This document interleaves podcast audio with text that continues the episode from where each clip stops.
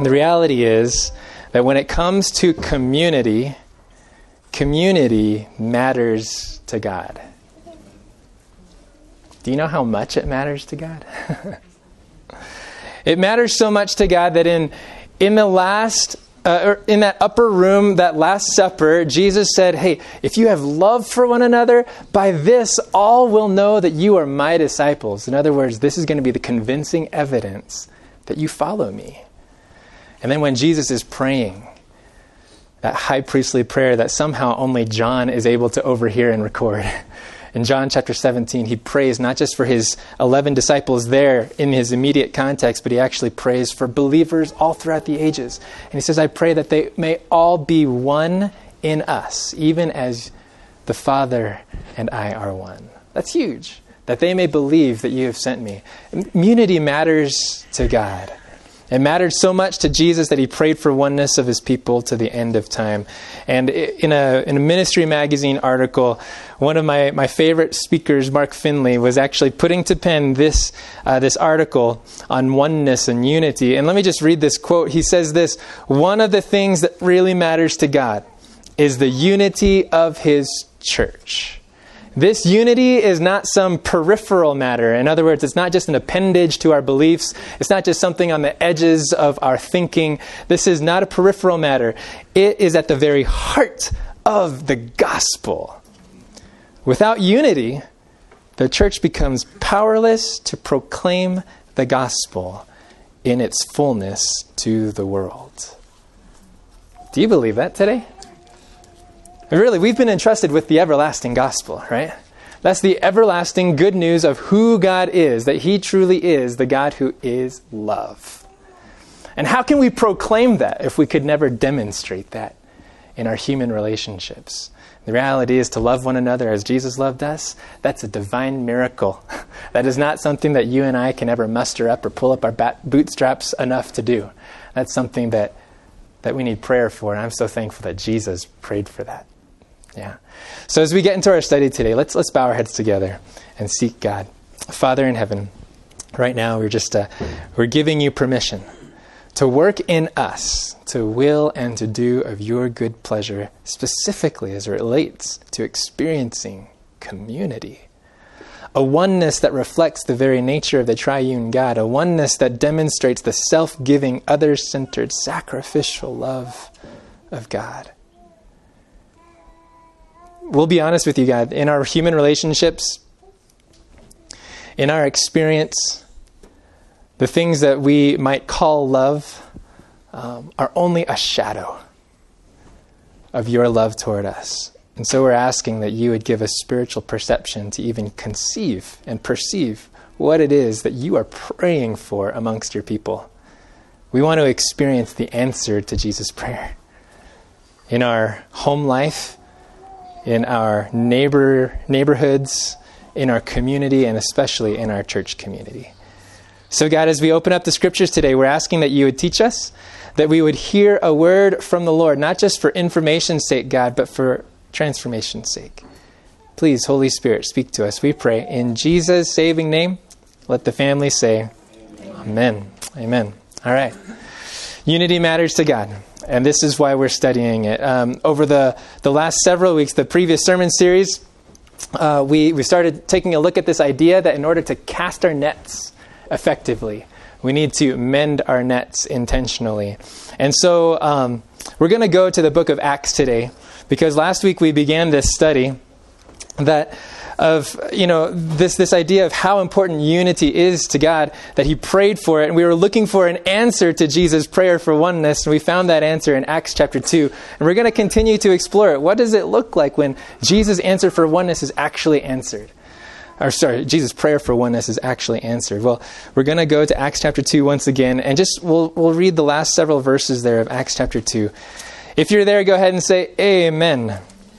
all right Acts chapter 2 Acts chapter 2, beginning in verse, I'll start in verse 41. All right, so if you remember the context, this is the day of Pentecost, right? 50 days after Jesus was crucified, 10 days after Jesus ascended to heaven. 10 minutes after Jesus or Peter starts preaching this sermon that is he is filled with the Holy Spirit with. And in verse 41, the Bible says, Then those, I'm reading from the New King James, then those who gladly received his word were baptized. And that day, about 3,000 souls were added to them. They continued steadfastly in the apostles' doctrine and fellowship, in the breaking of bread and in prayers. Then fear came upon every soul, and many wonders and signs were done through the apostles. Now, all who believed were together and had all things in common and sold their possessions and goods and divided them among all as anyone had need. So, continuing daily with what kind of Honda? with my Bible says with one accord, right? So continuing daily with one accord, that's, that's in unity, in harmonious action, thought, and motive.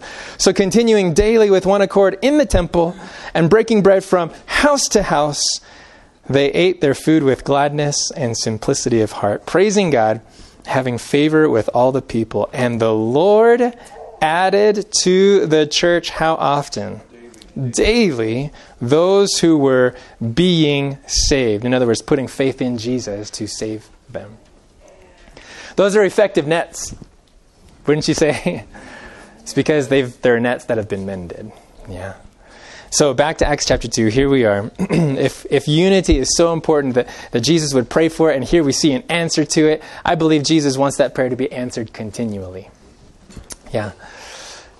And if it's so important to God, I hope it's important to us. What I want to look at today is what in the world were they doing? what was it that contributed to their sense of community. Last week we looked at experiences that they had kind of leading up to this. Today we're looking at we're looking at verse 42 specifically, and not even the entirety of verse 42, just the uh, just the first half of it. Okay, actually, I'm kind of going to break this up and parse it in a way that's maybe not so natural. Uh, next week, we'll look at the rest of verse 42. All right, so verse 42 it says this They continued steadfastly in the apostles' doctrine and fellowship, in the breaking of bread, and in prayers. Now, when my, my, my, my Bible says they continued steadfastly, does anybody else's version say it differently besides continued steadfastly? What do you got? What do you got? It says they devoted themselves to the apostles' teaching. Nice. Okay, so they devoted themselves. Okay. Any other any other concepts there besides that continuing steadfastly or devoting oneself to it? Yeah, Bernice. I'm saying that they were continually devoted. Nice. Okay, okay. So you get this sense that this is an ongoing dynamic. So what's interesting is that when we turn to Acts chapter 2, oftentimes, at least this has been my experience, I don't know if it's been like this for you. When I turn to Acts chapter 2, I'm thinking the day of Pentecost. I'm thinking about that singular event when the Holy Spirit filled the apostles. And they preached and 3000 were added to them in that day. I think of that as a small snippet of time in which the holy spirit worked powerfully to bring hearts to conviction. But the rest of acts chapter 2 actually tells us what happened after that day as well. Do you follow that? It's not just that event. It's not just that 10 minute sermon. It's not just that however long it took for those 3000 to be baptized. It, there's, there's life after that Acts chapter 2 also highlights what happened beyond that day. So think about it. The church just grew from 120 who were gathered in the upper room to 3,000. Yeah? Oh man, it makes me think of that promise in John 15, 16, right? One of the last times that Jesus has with his disciples, and he says, I have appointed you to bear much fruit, and that your fruit would remain. You remember that? And that your fruit would remain. I don't know if we have this up here. No, we don't. Okay. It's John 15, verse 16. It's a promise. He's saying, Look, I've appointed you to bear not just some fruit, but much fruit. 120 to 3,000, that's, that's much, I would say, right? But it's not just fruit that's a flash in the pan or a one day wonder. It's fruit that would last, that would remain. So, how would it remain? How would this fruit last? How would the 3,000 converted in that, in that day experience life beyond that? I would submit, as we're reading this experience, it happens in the context of community. Ongoing community. oneness, relationships of discipleship. And so that word for devoted or continually devoted or continued steadfastly, it actually literally means to show strength, to show prevailing strength in an ongoing dynamic. To consistently st- show strength which prevails, to continue to do something with intense effort despite difficulty. Despite difficulty. See, the community or oneness of Acts chapter 2, it happened as the new believers engaged, catch it now, it happened as they engaged new habits. New habits consistently. How many of you have ever tried to engage a new habit? Yeah. Usually around the turn of the calendar or something, many of us try to engage some new habits. New habits, whenever we engage any kind of new habit, you know as well as I do that it's going to require some effort, right? There's going to be some difficulty. And it, because of the difficulties, because of the old trend and trying to buck that old trend, uh, it requires not just effort once or twice, but prevailing effort continually in an ongoing fashion. We, we, we understand that, right? Same thing goes with community dynamics or habits that contribute to community. And, and, this is this is I think what what this verb is kind of getting at. And they continued steadfastly, or they devoted themselves. They put prevailing strength towards these new habits. We're going to explore the habits in just a little bit, but let me just kind of balance this out just for a moment. We talk about engaging new habits and trying new things, putting forth prevailing effort towards these new habits of community. But I want to suggest to you today that at the same time, we recognize that this is community that happens not by might nor by power, but by the Holy Spirit. Okay? So I, I, don't want us to go to Acts chapter 2 and say, okay, what's the recipe for community? You know? if I just add a dash of this and a little bit of that, then boom, I'll have God like oneness. No, it's not about what I do. It's not by might nor by power, but by who? The Holy Spirit, right? Remember, this is an answer to prayer. This is not something they did. This is an answer to the prayer of Jesus. It's as a result of the Holy Spirit coming down in fullness that's why in Ephesians chapter 2, verse 14, when, when, uh, when the Apostle Paul is kind of taking up this, this dynamic of the gospel and its implications in our relationships, he realizes, yes, that relationships are made whole, but it's not by your effort, it's because Jesus did it. Right? Ephesians chapter 2, verse 14. For he himself is our peace, who made both groups into one and broke down the barrier of the dividing wall. In other words, we didn't make ourselves one, God did. Jesus Christ, through the cross, He Himself is our peace. Are we okay with that today? Yeah? So when we start talking about new habits, we're not talking about things that I can do to make community. No, because Jesus makes community. Right? So when we're talking about prevailing strength, putting effort towards things, what we're really talking about is while oneness is a divine work, while oneness is an answer to Jesus' prayer, we employ our greatest efforts into letting God do His work. In other words, into not getting in the way. Right? to putting ourselves in a position where God's peacemaking, community building grace can be put to work in our lives. All right, so the habits that we're looking at, yes, these are things to do, but really it's not our work to make community. These are things to put ourselves in position so that Jesus can make community. Is that okay today? Yeah? I know that's kind of like a, a, a mental jump here, but, but really this is called righteousness by faith. that's what that is. It's letting Jesus be Jesus, because only He can be our Savior. Yes, He saves us from sin that separates us from Him, but you know what else? He saves us from sin that separates us from each other. That's the gospel. You read Ephesians 2 in its entirety, and you say, Yes, he, we are saved by grace through faith, not of works, lest anyone should boast. And then he takes it up the rest of the chapter and says, And now, because of this grace, he has made a new humanity. Whoa! He has made a community. That's the power of the gospel to reconcile heaven and earth and to reconcile us with each other. That's why the cross is like this. It's beautiful. It's beautiful. Okay, so here we are, Acts chapter 2, verse 42. Let's look at these habits. They continued steadfastly. They put forth prevailing strength, devoted strength to what? In the apostles' doctrine and fellowship, in the breaking of bread, and in prayers. When you just kind of look at this as a, in, in, a kind of bird's eye overview sort, sort of sense, we see that there's a relational nature to these habits, right? Apostles' doctrine, there's fellowship, there's breaking of bread. I like that part. We'll get to that next week. And then um, in prayers. It's a relation, these are relational in nature. In other words, these are habits that have to do with cultivating relationship both vertically and horizontally. And so, if we want to experience community that reflects the Godhead, new habits must form, and we should expect to continue steadfastly in things that maybe we weren't doing before in our relationships.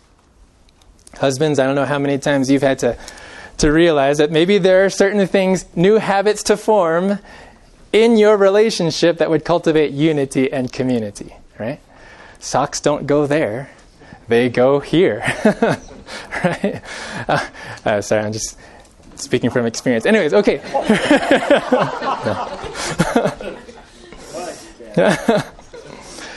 When it comes to experiencing unity, it may involve prevailing strength towards habits that you weren't doing before. And by the way, engaging new habits is always a byproduct, or at least a willingness to engage new habits is always a byproduct of repentance and conversion. Whether you've experienced it, whether you've experienced it in your human relationship or in your relationship with God. See, the, the people here, they had, remember last week we had talked about they had cultivated a soft and repentant heart. They'd already been broken on the rock. They're asking Peter, What shall we do?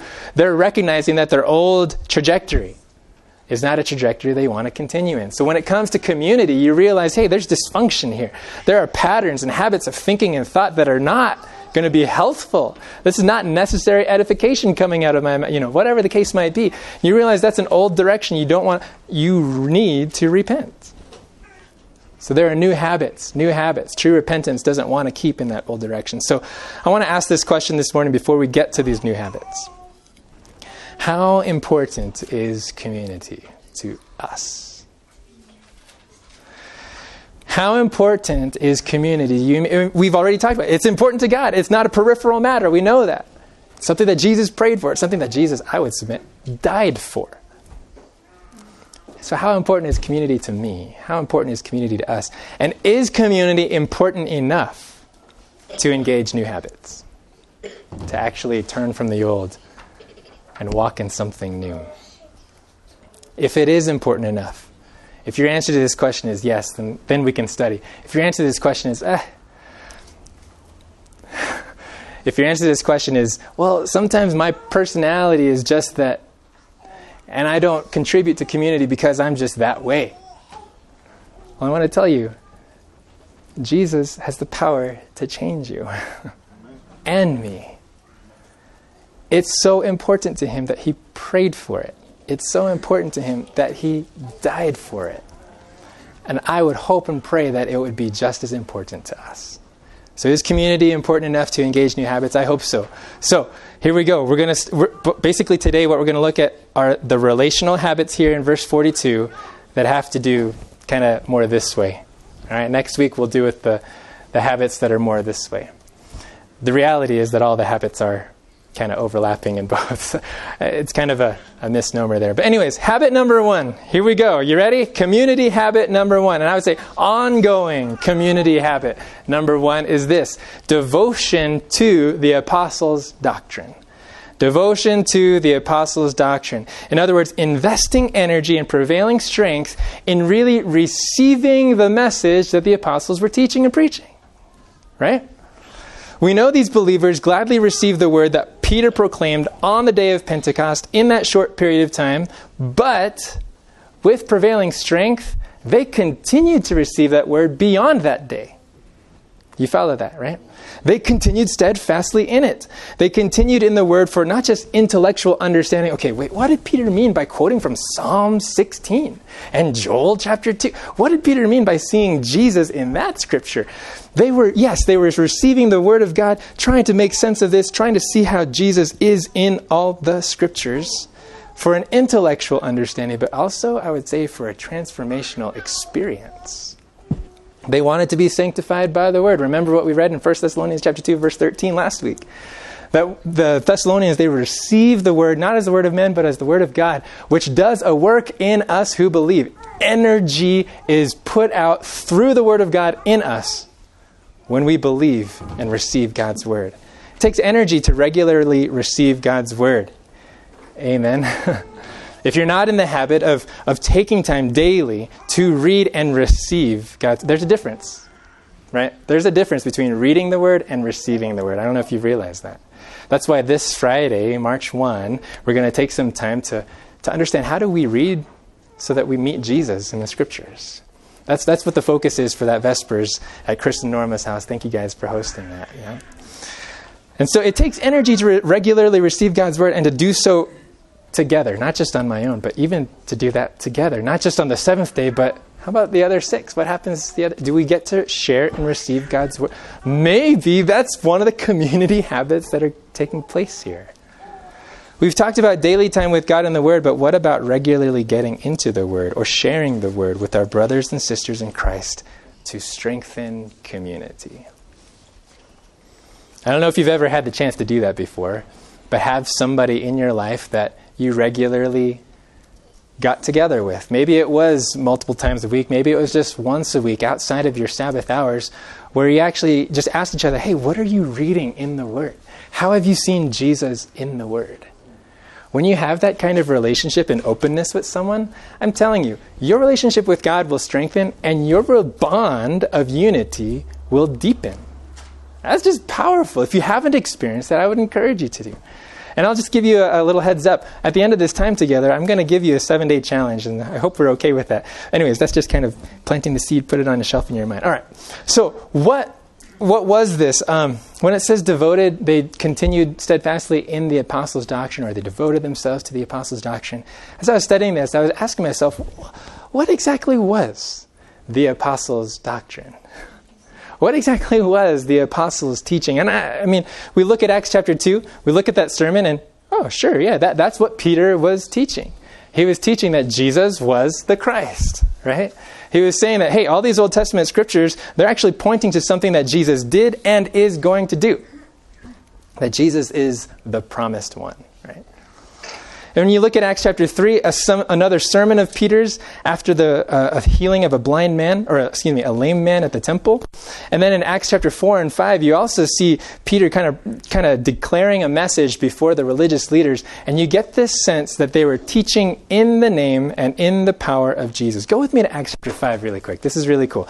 All of this kind of comes to a head because the religious leaders did not appreciate the fact Peter and the other apostles were persisting in this new doctrine, this teaching. Acts chapter 5, the apostles are on trial again, according to my subheading above verse 22. It says, Apostles on trial again. But look at verse 20, let's see here. 28. 28. If you're there, say amen. All right. So they're kind of coming back to them like, what? We just told you to stop. Verse 28 Did we not strictly command you not to teach in this name? Whose name was that? The name of Jesus, right? And look, you have filled Jerusalem with what? Your doctrine, aka your teaching.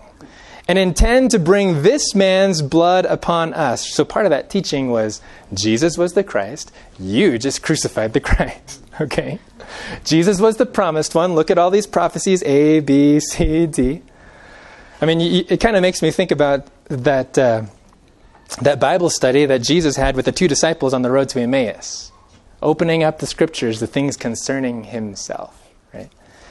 So basically, this is what, what, what we have. They were teaching in the name of Jesus. They were filling Jerusalem with the doctrine.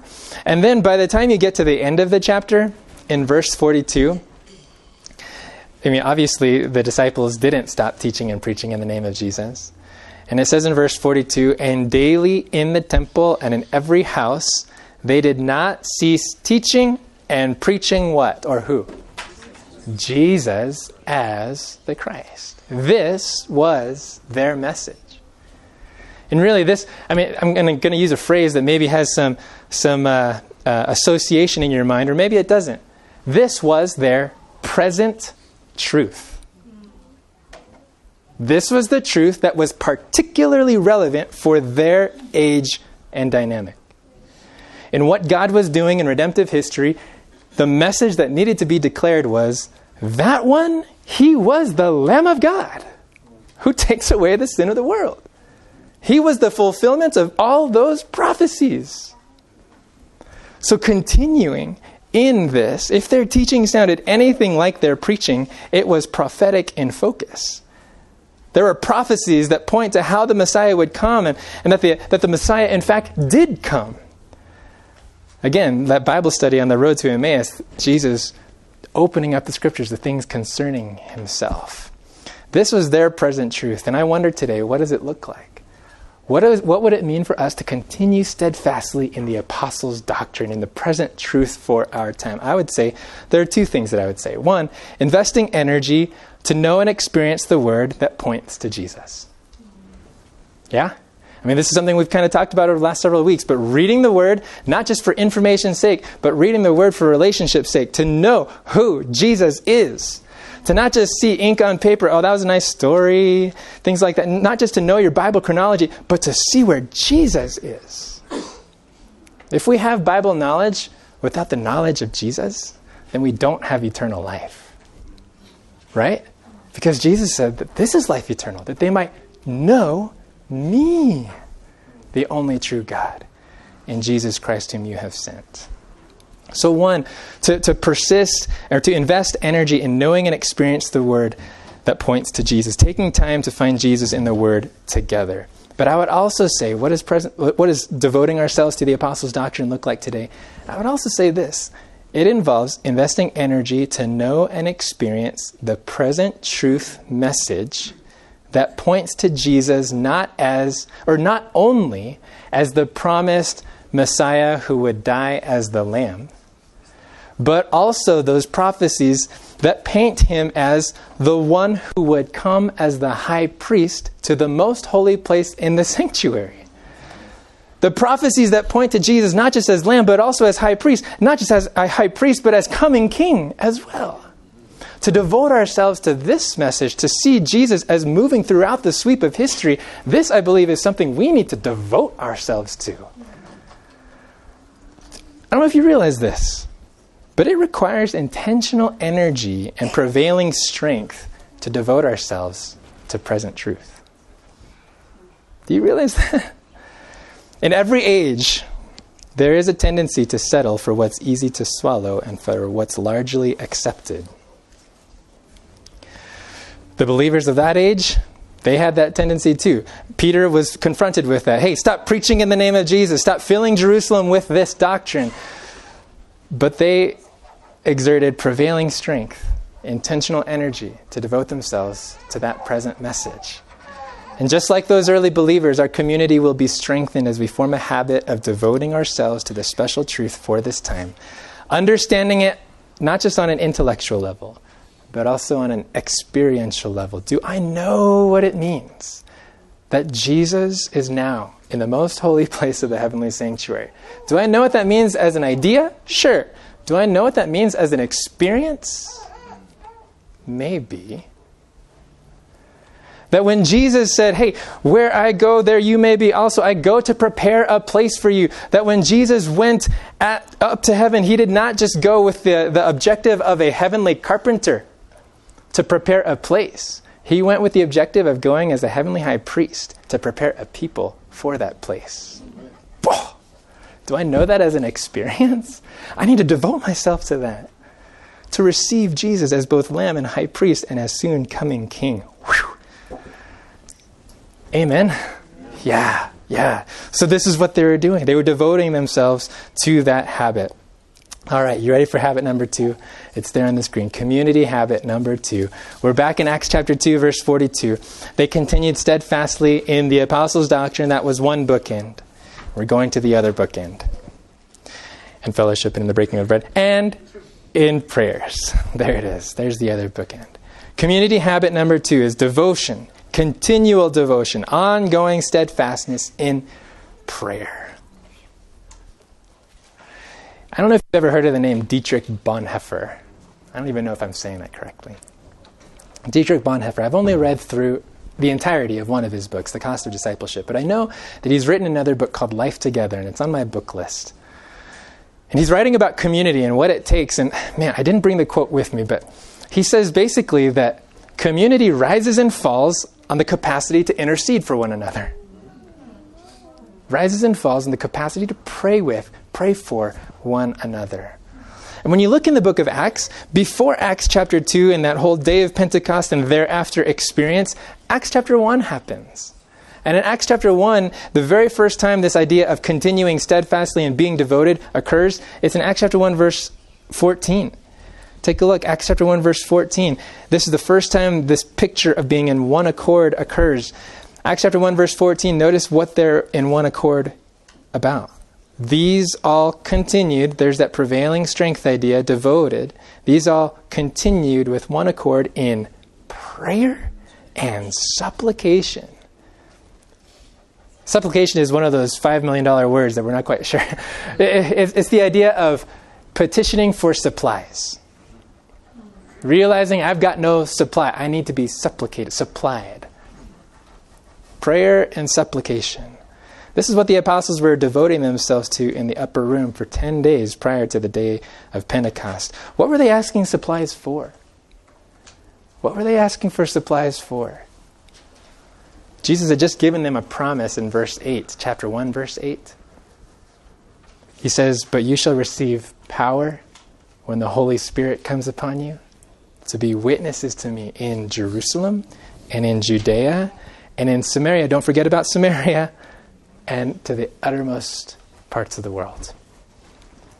In fact, in the book Acts of the Apostles, Ellen White gives us a sneak peek into this uh, upper room experience. And let's just read this here. It says, The disciples prayed with intense earnestness. I'll, let me just stop right there. Do we know what it li- it's like to pray with intense earnestness? Man, the apostles did. The disciples, they prayed with intense earnestness for what? For a fitness to meet men in their daily intercourse, to speak words that would lead sinners to Christ. When they're asking for supplies, they're asking for the capacity to just mingle with people in a way that has saving impact in their lives. Man, I when you interact with somebody, when you when you uh, uh, you know, when you're at the groceries and you try to decide, should I go the, to the scan and go or should I go to, to actually have FaceTime with somebody? Go ahead, go have FaceTime with somebody. And the Holy Spirit may use you just even there to have saving impact in someone's life. This is what the disciples were praying for. They didn't need um, an evangelistic campaign to, to have fitness for, they wanted fitness in the daily intercourse of life. For a fitness to meet men in their daily intercourse to speak words that would lead sinners to Christ. It keeps going. The disciples felt their spiritual need and cried to the Lord for the holy unction that was to fit them for the work of what? Soul saving. They did not ask for a blessing for, me- for themselves merely, they were weighted with the burden of the salvation of souls. That's what they were praying for. They realized that the gospel was to be carried to the world and they claimed the power that Christ had promised. So, when this when we're talking about being devoted to prayer, steadfast prayer, we're talking about prayer with a heart for mission. We're talking about, this is not just uh, about saying our prayers. This is about investing prevailing strength in prayer that moved God's mission forward, that made room for the Holy Spirit to work both in their lives and through their lives. That's the kind of prayer they were devoted to. Do we follow that today? Yeah? Prayer with a heart for mission. And I think this is what the, the disciples, you know, the, I'm sorry, the apostles themselves, when you get to chapter 6, verse 4, they're kind of at a pivot point where the Lord had been adding to the church, adding, adding, adding. And then in chapter 6, the disciples were being multiplied. So this is, it goes from adding, which would, this is much fruit, right? But if, if we're now going to multiply, this is much, much fruit. Yeah? This is a grande type, type of level, okay? Anyway, so in chapter 6, verse 4, he says, Hey, the disciples are saying, hey, wait, wait, wait. We will give ourselves continually, right, steadfastly, to prayer and to the ministry of the word. When he says that, he's not just saying, hey, I need my, my uh, three times a day just to have my, say my prayers. No, he's, he's saying, I need to devote myself to prayer that moves forward the mission of God. Prayer with a heart for mission, prayer with a burden for souls. In fact, man, when we're talking about praying uh, with a burden for do I have this here? Yes. So the Apostle Paul knew what this kind of prayer was like. And he was encouraging the, Coloss- uh, the church in Colossae to do the same. He said, Continue earnestly in prayer, being vigilant in it with thanksgiving. What are the things that you're vigilant about? vigilant, vigilant, like on guard about, like really putting forth kind of this um, almost offensive mentality. Paul is saying, continue in prayer like that and be vigilant with it with thanksgiving. Don't just let your prayers be all about petitions. Recognize what God is giving to you. And then later on in the chapter, he gives us an example of someone who is continuing earnestly in prayer. Epaphras. We don't know very much about this guy, but if you ever have a chance, just kind of look up the names of Paul's you know, ministry partners and kind of get a sense of what their, their ministry story was. You, you, you, see some really neat stories, some sad stories of people abandoning the cause and things like that. But Epaphras was someone who continued earnestly in prayer. Notice, Epaphras, who is one of you, he greets you, always laboring fervently for you in what? In prayers. Some versions say he was always wrestling for you in prayers.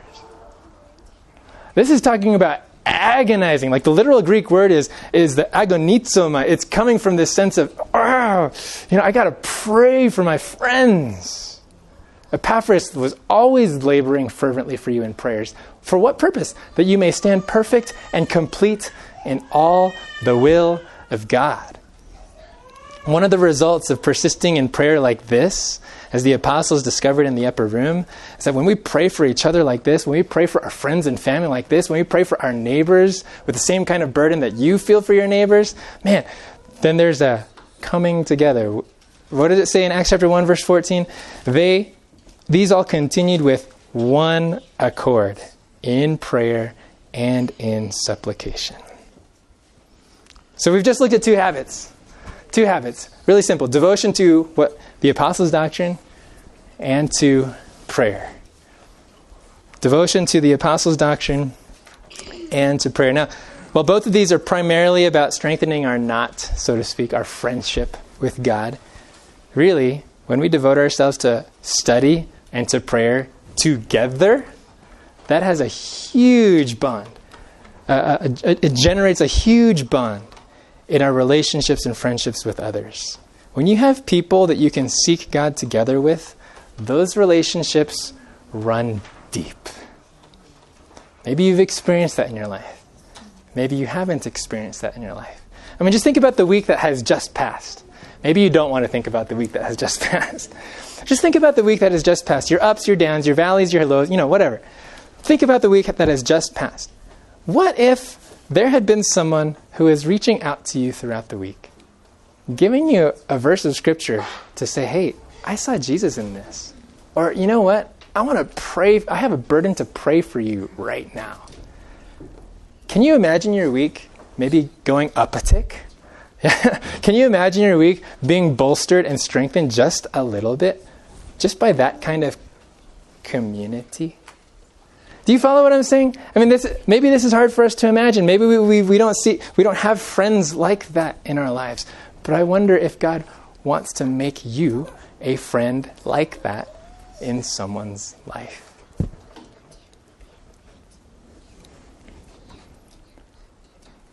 I hope this is, this is something, again, that we're, we, we recognize the importance of. What I want to do right now is give you actually several minutes to practice this. to practice, maybe with a partner that's next to you, across the room from you, someone that's not necessarily in the same home as you. I want to give you permission to practice right now. And, and this is what I want to, uh, uh to find a partner and share a word maybe that you've heard today in our Sabbath school lesson, or maybe a word that you have read throughout the week, or someone that you just came across. But share a word in which you've seen Jesus. That's one option. Or pray with a burden for their soul or for a burden of a soul that's on their heart. Okay, I don't know if those instructions landed, Okay, so here's the, here's the instruction find a partner. I would encourage you, even a partner that's not in the same home as you. okay? and either share a word of how you've seen Jesus, something that you're encouraged by, or pray with them for the salvation of their soul or for the salvation of a soul that is heavy on their heart. All right, I'm going to give you several minutes to do this, so it's okay to get up. It's okay to, to find somebody. Um, ready, steady, go. All right, I'm going to ask an honest question here on a scale of thumbs up to thumbs down. How was that? Yeah, how was that? Yeah, praise the Lord. Praise the Lord. Now, I told you I, I, planted something in your minds. I put something, or asked you to put something on the shelf in your minds. I'm going to extend a challenge here. If that was sweet, what if that was sweet on an ongoing basis? That we didn't have to wait for the seventh day to experience that kind of community. So here's a seven day challenge. And this can just be um, something that you think and ponder about and you decide about later, or it's something that you turn to the person that you were just hanging out with and say, let's do this right now, okay? So here's a seven day challenge. You ready? I'll read it. Find someone in this room that would be willing to partner with you this week for daily continuing in the scriptures and prayer. It's a seven day community challenge. Dun, dun, dun. All right. A seven day community challenge. Maybe it was someone that, or maybe it was someone that you just prayed with. Maybe you're, you're visiting today and uh, you realize that there's someone in your church community that you need to experience this with in that, in that circle of fellowship. All right. Seven day steadfast community challenge. Find someone in this room or wherever your sphere is that would be willing to partner with you this week for daily continuing in the scriptures. For example, sharing promises or ways you're seeing Jesus in what you're reading in the Bible, or taking time to pray with or for each other for the salvation of someone on each other's heart. What if each day this week we experience steadfast community? All right. Now, I'm not saying that steadfast community always has to be an on like a seven day you know, frequency type of thing. But I want to give you the chance to just kind of go at it. Immerse yourself and try to experience community. Remember, prevailing strength, but it is by the power of the Holy Spirit that God brings about community. We can put ourselves in position by giving ourselves these habits to engage, but only God is the one who makes the two one. Okay, so will you think about this? Yeah? I know some of you are, are really pondering right now. some of you are even sweating about it, furrowing your eyebrow. No. Um, I, I, th- that's why I'm calling it a challenge. It really is a challenge. It'll be a new habit. It'll be a new habit. But if new habits are worth it, then they're worth investing in. Yeah? Okay. Let's pray together. Father in heaven, thank you so much that you are the God who gives community who makes peace and oneness. And Lord, as we're just kind of on the tail end, or maybe even halfway through this study, we, we see that there are things that were going on in this experience of Acts chapter 2. We want to experience it ourselves, but we know it's not by might or power, but by your Holy Spirit. So, individually, we're kind of considering how we're going to do this. Um, Maybe we need to turn to the person that we were just hanging out with and ask, is this something we want to really invest in? And so I just give you permission to do above and beyond all that we could ask or think. Lord, take us to levels of community that we never thought possible. In Jesus' saving name, everyone said, Amen.